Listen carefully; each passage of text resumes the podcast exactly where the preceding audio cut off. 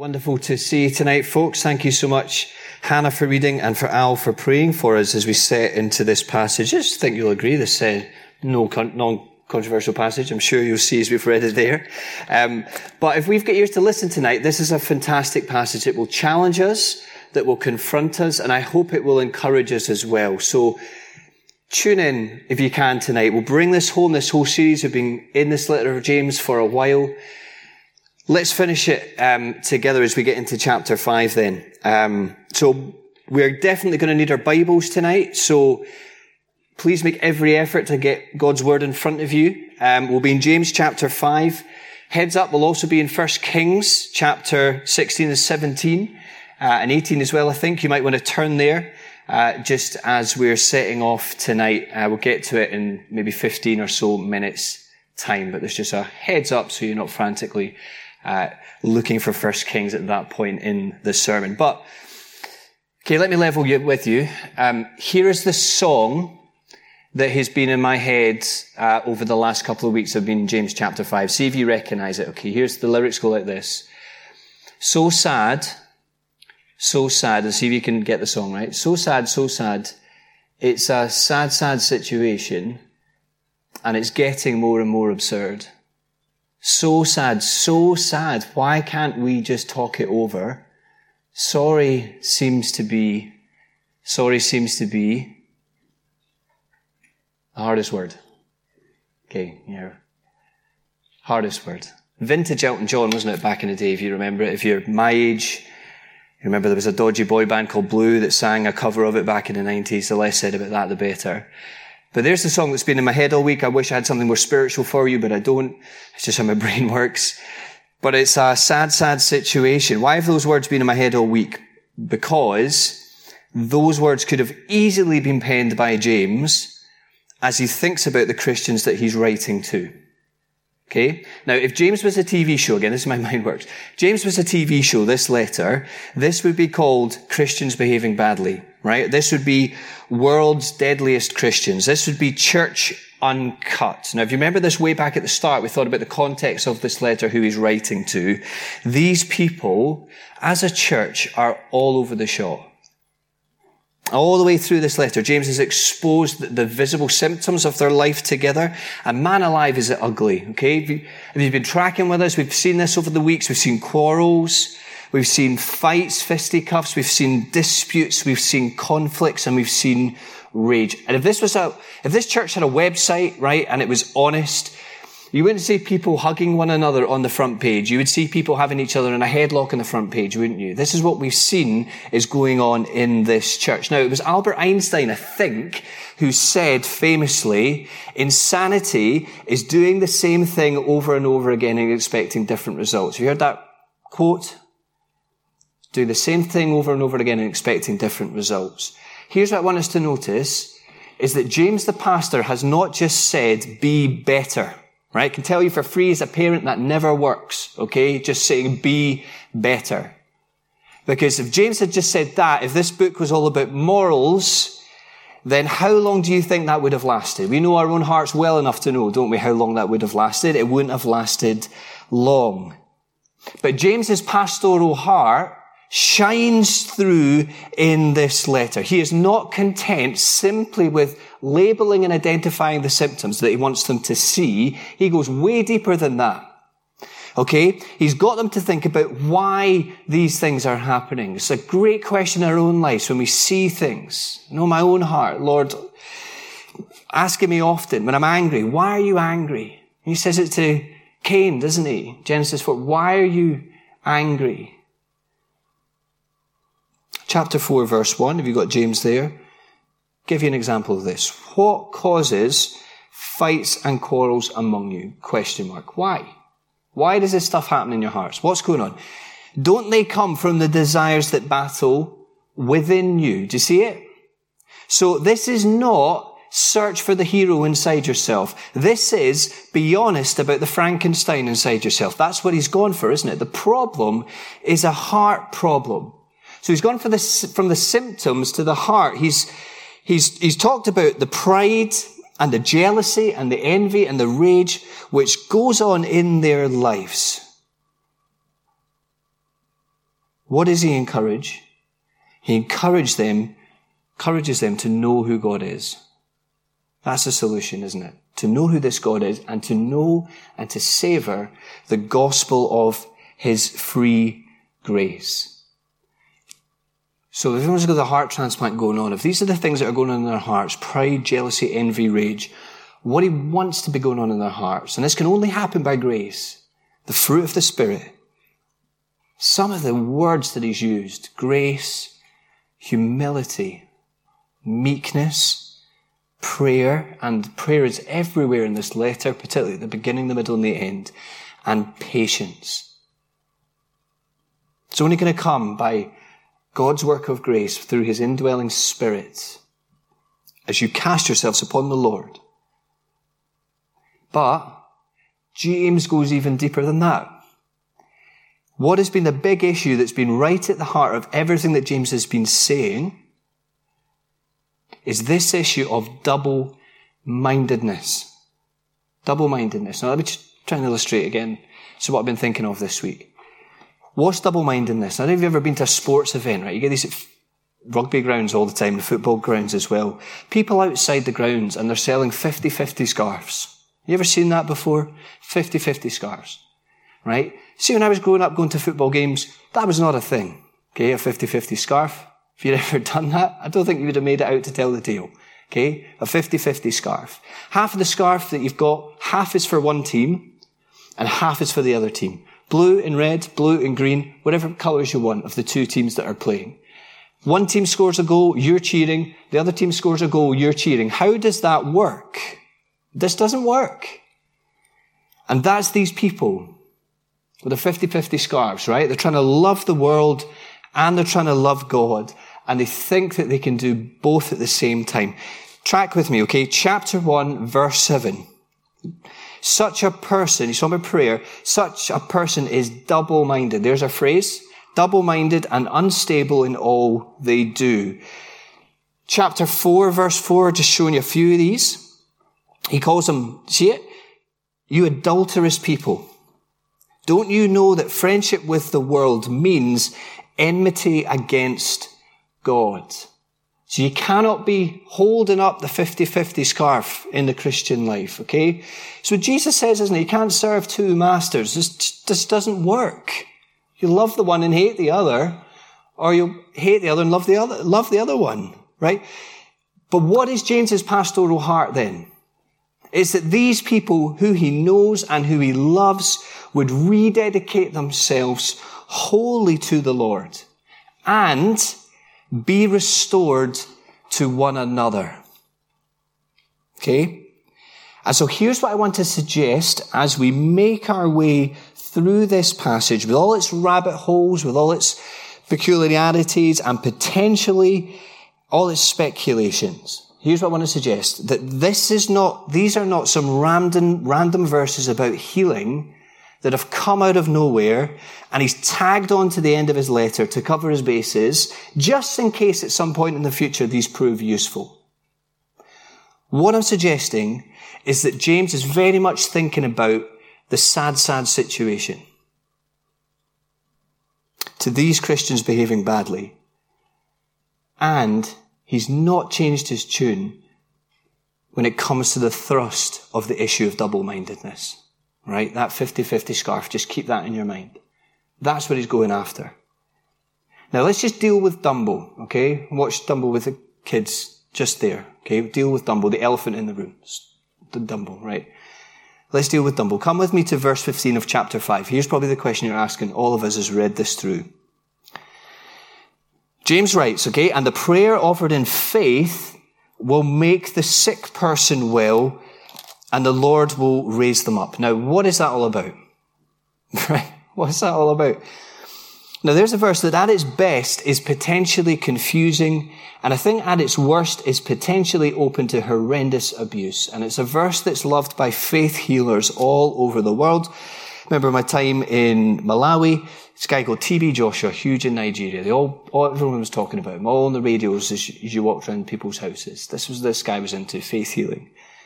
It's horrendous using this verse for that. Because if you take that that way, then you run into all sorts of thorny questions, do you know? What does it mean to be healed? What level of healing can I expect? What if I'm not healed? What counts as a healing? How much faith do I need? What does my faith need to be in? It's confusing, but also it's potentially hugely psychologically, spiritually, and maybe even physically damaging for us to take it that way. Of course, friends, even someone is ill in our church, we pray. Of course we pray. Right? We do it every single Sunday. We'll be doing it tomorrow night and Monday. People in our church family who are sick, we will pray for them. Why will we pray for them? Because we love them. Right? We love one another. When part of the body is hurting, we are there in presence, but we are there in prayer. Because we love one another. We're praying, praying more, aren't we, than just that they'll get physically better. We're praying that, that God's presence would be with them, that they would know Jesus as their all in all, as we were singing just there, in their situation. And the thought, the hope of heaven and what's ahead when Christ comes to make all things new, we pray that people would know that by God's Spirit at work in us. We pray for people that might get better, that people would get better. Of course we do that. But I don't think the general call to praying for the sick is what James is primarily encouraging here. There's way more to it than that, I think. And I think the key is seeing the Old Testament incident that James draws upon to make his case. Do you see how James brings in Elijah to illustrate his point in verse 17? And at this point, why don't you turn in your Bibles to 1 Kings 17? I'll give you just a few moments to do that. I think it's crucial that we see this just to get it right. 1 Kings 17. So why is he brought in Elijah? That's the question, isn't it? Why is he brought in Elijah? Now, if James did have catch-all physical healing of the sick in his mind, and he wanted to use Elijah as an example, surely he would have gone for that wonderful moment in Elijah's life that you can read about, we can read about in 1 Kings 17, right? Hopefully you've got it right there in front of you. What happens there? Verses 21 and 22, God working through Elijah, he's his prophet. Elijah raises a widow's son back to life. It's an incredible story. Incredible story. He cries out to the Lord in prayer and God hears him and the child's life came into him again. That's the way it's put, the author puts it there. It's a wonderful story. It's an incredible miracle. And here's the point, I think. If the point, if you were James, if the point you were making was about general physical healing, then surely the bookie's favourite for a passage that you would go to in Elijah's life would be this one, would it not? It would be this one. If you were trying to rally the troops for a big prayer meeting, for the sick to be cured, that's the one that you would go for. But that's not the example that Jesus, um, sorry, that James draws upon. The example he uses is the time in Israel's history when they were apathetically drifting along spiritually as God's people, and they were sliding into rebellion. Okay, what were the nation marked by? You can read about this in just the next chapter. What was the defining feature of their life as a nation? Double-mindedness. As a nation, Israel drifting along. Remember, they're meant to be the light to the nations, that the nations of the world look in and say, isn't Israel's God great? Surely he is the true God. Well, Israel at this point are holding their 50-50 scarves, right? Thinking it was perfectly fine to worship Yahweh at the weekend and in Baal during the week. And all the while, the nation at this point in the story, First King's story, are led by King Ahab, who is, who is heavily influenced by Queen Jezebel, who has fallen into disastrous idolatry and rebellion himself. This is a dark, dark moment for God's people. That's what's going on. And so in order to rouse them at this point in the story, First Kings, from their double-mindedness, chapter 17 verse 1 of First Kings, Elijah prophesies that God would send a drought on Israel as a judgment on them. Right? This is what God is going to do. So it's almost like a, a wake-up call to arouse them from their spiritual half-heartedness. This is what God is doing. Okay? And God does so for three years. Jump into chapter 18 if you've got it there. You'll see it, okay? Three years this goes on for. Until that is, and this is one of my favorite chapters in the whole of the Bible, right? If you're wanting a serious chapter to read when you go home, a thrilling bit of narrative and drama, get into the First Kings 17, 18, 19 chapters, okay? What happens in chapter verse, chapter 18 is that they have a, show, there's a showdown in Mount Carmel between Elijah and the prophets of Baal, right? And Elijah challenges them, the prophets in First King, uh, the people, sorry, First Kings 18 verse 21. Here's what he says. What's this all about? How long will you waver between two opinions? This is Elijah challenging Israel, right? How long will you waver between two opinions? If the Lord is God, follow him, but if Baal is God, follow him. In other words, make up your mind. Stop wearing the 50-50 scarf. It doesn't work. And so what does he say? The God who answers by fire is the true God. So Baal and his prophet, Baal and his prophets, they should win this one easy, right? They're on their home turf. It's all going for them. And they do their thing for ages and ages and ages. Does Baal answer by fire? No, he doesn't. There's nothing that goes on. And Elijah mocks them sarcastically. Right? Again, we said that this morning, right? So there's sarcasm in the Bible. You'll notice it there in that chapter. But he turns to Elijah. Elijah prays to Yahweh. And verse 38, the fire of the Lord falls. And the whole chapter, the whole scene is about God being declared, vindicated in front of all the people watching on, that he is the true God. And the whole scene ends with the people of Israel rededicating themselves to the Lord. Elijah prays again, verse 45, if you've got it there, and behold, the rains come and the land bears fruit once more. Now, back to James. Isn't it interesting that the example that James picks isn't an example of how prayer can heal the generally physically sick, although he could have easily opted for that one. Isn't it interesting that the incident that he opts for in Elijah's life is all about the power of prayer to restore the spiritually rebellious and wayward who have, as a result, come under God's judgment. And so could it be that as he thinks, remember this, he's the pastor, Pastor Sark, as he thinks about the sad, sad situation into which he is writing, is it that James is strongly implying that something similar to what was happening with the nation of Israel in First Kings is happening to the people in James's church. Could it be that some people in this church have fallen seriously sick as a direct result of their bad behavior towards God and more particularly because of their bad behavior towards others in the church? It's sad, so sad. It's a sad, sad situation and it's getting more and more absurd. It's sad, so sad. Why can't we talk it over? Oh, it seems to me, sorry seems to be the hardest word. James's pastoral heart here for this people, whom he knows, whom he loves, is that they, they would rededicate themselves wholly to the Lord and they would get right with one another. So let's just take that interpretive lens that I've just presented us with, and let's just read the verses. And let's see if they begin to make a little bit more sense in that context. Okay, verse 14, James chapter 5.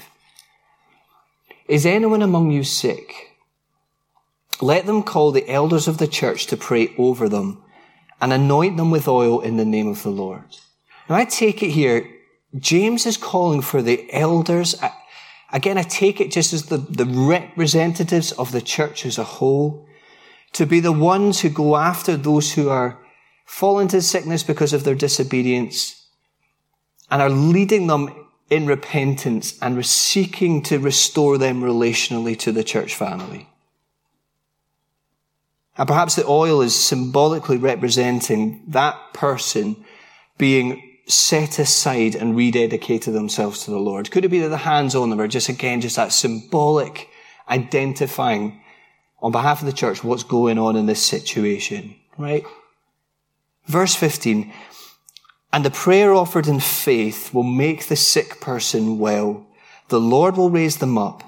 If they have sinned, they will be forgiven. Again, could it be that the prayer of faith that um, James has in mind is the one of repentance, of knowing forgiveness, and of rededication to the Lord?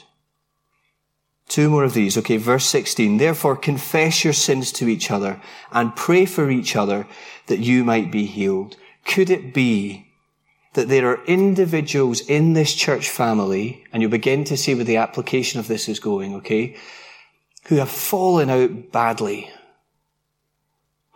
And it is influencing the church in negative ways, and they are suffering as a result.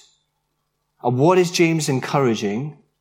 He's encouraging that they humble themselves to the point that individuals are willing to get together, confess, repent, hug it out, and forgive one another. Because the prayer of the righteous person, I take it just all that stuff, is powerful and effective.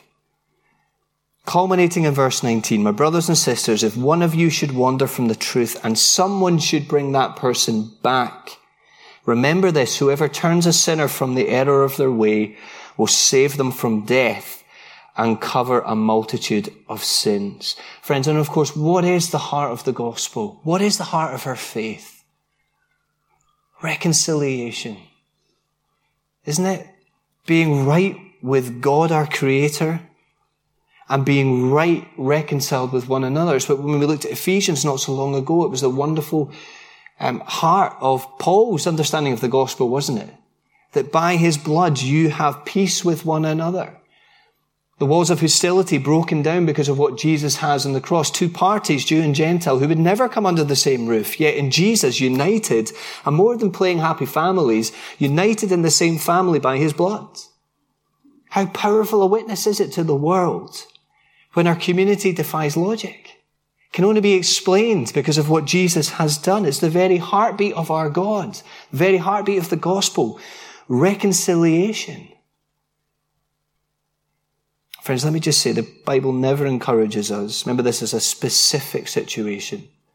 The Bible never encourages us, never, to draw straight lines between sickness and our sin, right? So everything that we've been thinking about in Job, isn't it, in the mornings? The Bible never encourages us to draw a straight line between those things. Okay, so I think the application of this, if, if somebody we know in the church family is sick, right, we've not to go mm-hmm to one another, right? That's not the application of this passage. And yet I still think there are two big principles very close to God's heart that we as a congregation can learn from this specific situation. And with this, I'm just going to try and give us two really quick things and maybe pull a lot of the strands of the letter together as we leave this tonight and as we feel the challenge that God makes us as a church congregation as we respond to the letter of James as a whole. Right? Two of these really quickly. Here's the first one. Here's what I think what we need to take really seriously. Number one, and it's the call to single mindedness. How much of this letter has been James helping them see how serious a thing it is in the Lord's sight when we try and wear the two halves, two halves, 50-50 scarf? And how damaging a thing that is to our own hearts and souls as well. What it, but what is it then that James has consistently brought his congregation back to see? All the time, all the way through this letter, is the very character of God. Remember what we said? This is not just try and be better, right? Be better. Why can't you be better? No, no, no. We've got to have an encounter with the living God who loves us. That's what's going to change our hearts. The indwelling spirit. It's why he's brought it out, hasn't he, in chapter four. God yearns jealously for the spirit that he has made to dwell where? In us. He's brought them back to the very character of God, right? The all-wise, generous, and unchanging Father of chapter one, whose implanted word, and I love that phrase, the implanted word at work in us has the power to save our souls and has the power to transform us. The God who, chapter four, longs to give more grace. Longs to give more grace. Love that image. Just, just longs to give it, longs to bestow it upon his people. The merciful and compassionate God of chapter five. Again, you see he's just brought them back to the character of God. And so when we, when the call comes for complete devotion to him, the call is not to come begrudgingly to a headmaster, right? You ever had that experience of your headmaster at school? I remember mine. I knew the power he had. I knew who he was. See if I saw him coming up the corridor. I didn't stop for a chat. I legged it into another classroom, right? But that's not the image of God that James is describing here is, is a compassionate father. Our sins, friends, we shouldn't run from him. We should run to him knowing that he will bestow grace upon us. And this God does not share the throne of his people's hearts with anyone. And let me just say it's for our joy that God is like that. This letter is a call to single mindedness. And flowing from that, secondly, this letter is a call to relational oneness. In other words, our relationships with one another. One of the big challenges that's laid out in this letter is the challenge to have a serious think in all of every area of our lives. Have a think about the way in which we view and we treat other people. And to see how seriously God takes that. Right? It was Francis Schaeffer, famous American evangelical thinker back in the day, who famously said that with God there are no little people. Right? And what he meant was that there, every human being has been made in the image of God. Every single human being made in the image of God. And therefore, friends, we have not to do, and he's outed this in this church, hasn't he, all the way through the letter. We're not to play favourites with who we love. We're not to pick and choose who we're kind to, who we, who we consider. It's why, and I love it as you read through the Gospels, it's why the disciples find it so baffling that Jesus would encourage the little children to come to him. You ever read that bit in the Gospels and you thought, what's going on there? Of course, it's a very different cultural setting, isn't it? Children in our day treated very differently from children in that day. Children, people who had nothing to offer you in return, people who were considered not high up in the social ladder. And yet Jesus uses them, welcomes the children, and uses it as an opportunity to show his followers that how we treat the least in our society is a measure of greatness, according to him. Just, just flips it on its head, doesn't he? His definition of greatness. How we treat and how we view other people matters to God. And I take it now, just as we're speaking here, that God's Spirit will be moving amongst us. Maybe, friends, there's something that we need to do in response to this tonight. Was there a harsh word that we said? You know, I think about it all the time sometimes. When you're, when you're going to Tesco to buy your groceries or you're at Costa buying your coffee, whatever it is you're doing, right? You're speaking to people. Friends, do we stop and consider that this person is made in the image of God? Right? We don't just take it for granted. They're not just there to serve us. No, no, no. We are there to serve them. How about night tomorrow when you go about your business? You ask people how they're doing. How was your day? Right? Always love it when I, you know, you got the name badges with the names on it. Always kind of freaks people out when you use their names, right? But it's, it's that way of doing it. I'm actually interested in who you are. Because you are a human being made in the image of God. Christ died for you. I want to get to know you. But just common courtesy in the way that we go about our lives. Jesus says how we treat the least is the very de- definition of greatness. Our willingness to get involved and really care for those who have, so to speak, nothing to offer us in return. How countercultural is that? You know, I get emails all the time. Do you know who from? I've never signed up for it. LinkedIn. All the time. Would you like to, this person wants to be your friend, LinkedIn. What is LinkedIn all about? Right? It's this website where you're actively encouraged to put yourselves out there. Remember the law firm I worked for down south? Business cards on your desk, packets of them. Just give them out to everybody. What are we encouraged to do in this world? Promote ourselves. Right? Almost use people to get ahead. Climb the pole. Advance yourselves. See how Jesus just flips it on its head.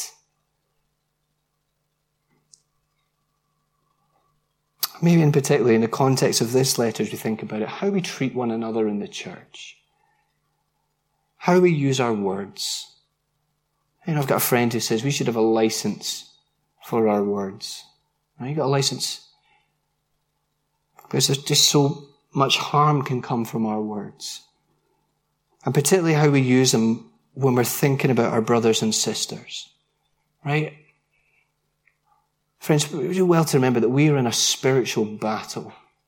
And would the devil not just love it if he could somehow get in between our relationships with one another?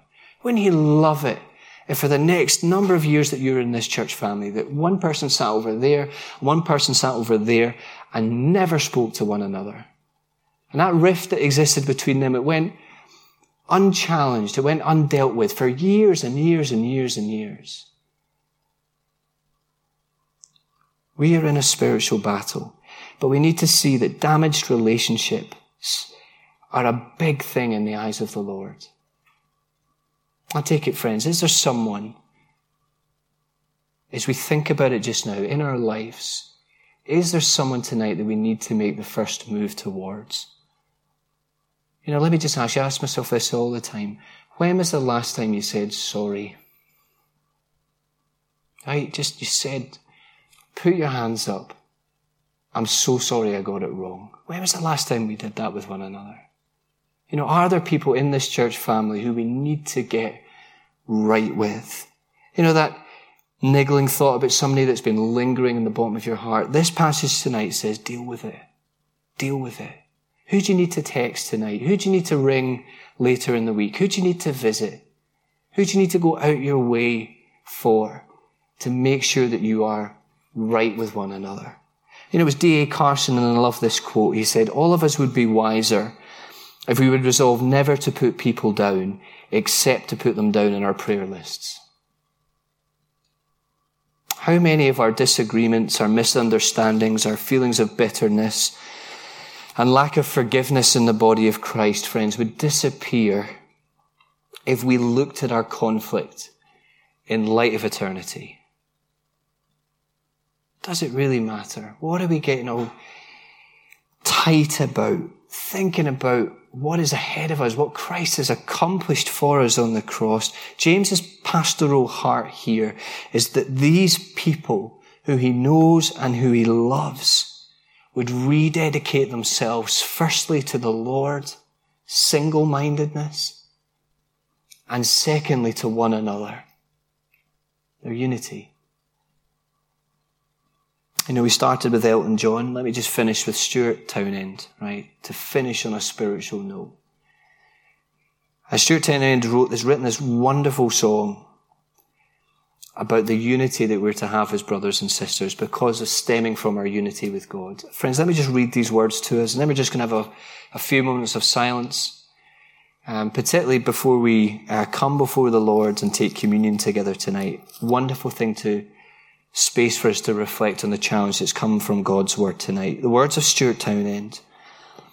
Oh, how good it is when the family of God dwell together in spirit, in love and unity, where the bonds of peace, of acceptance and love are the fruits of his presence here among us. And so with one voice, will sing to the Lord and with one heart will live out his word till the whole world sees the Redeemer has come, for he dwells in the presence of his people.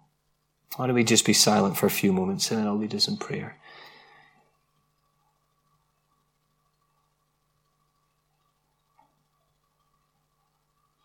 Psalm 16. You show me the path of life. In your presence there is fullness of joy. In your right hand are pleasures forevermore. And so, Father, I pray tonight for us all, Lord, as a church family.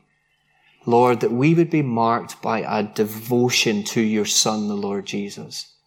Father, thank you for that wonderful description of him in John chapter one, that he is one full of grace and truth. Father, for some of us here tonight, as we've maybe responded to James chapter five this evening, as we've maybe mulled on all that James's letter has contained. Father, I pray for us perhaps tonight, some of us who have gone cold. Father, would you by your Spirit ignite that deep love for you as we grasp more of the magnitude of what you have done for us in sending Jesus. Father, there is no one like you. And Father, I pray for our relationships with one another as well, Lord, that you would be at work in our lives. Prompt us by your Spirit, challenge us, put people on our minds. Father, help us, mold us, challenge us, make us into the people that you have called us to be. Thank you, Father, for your commitment to us as your people. And we pray all these things in Jesus' wonderful and precious name. Amen.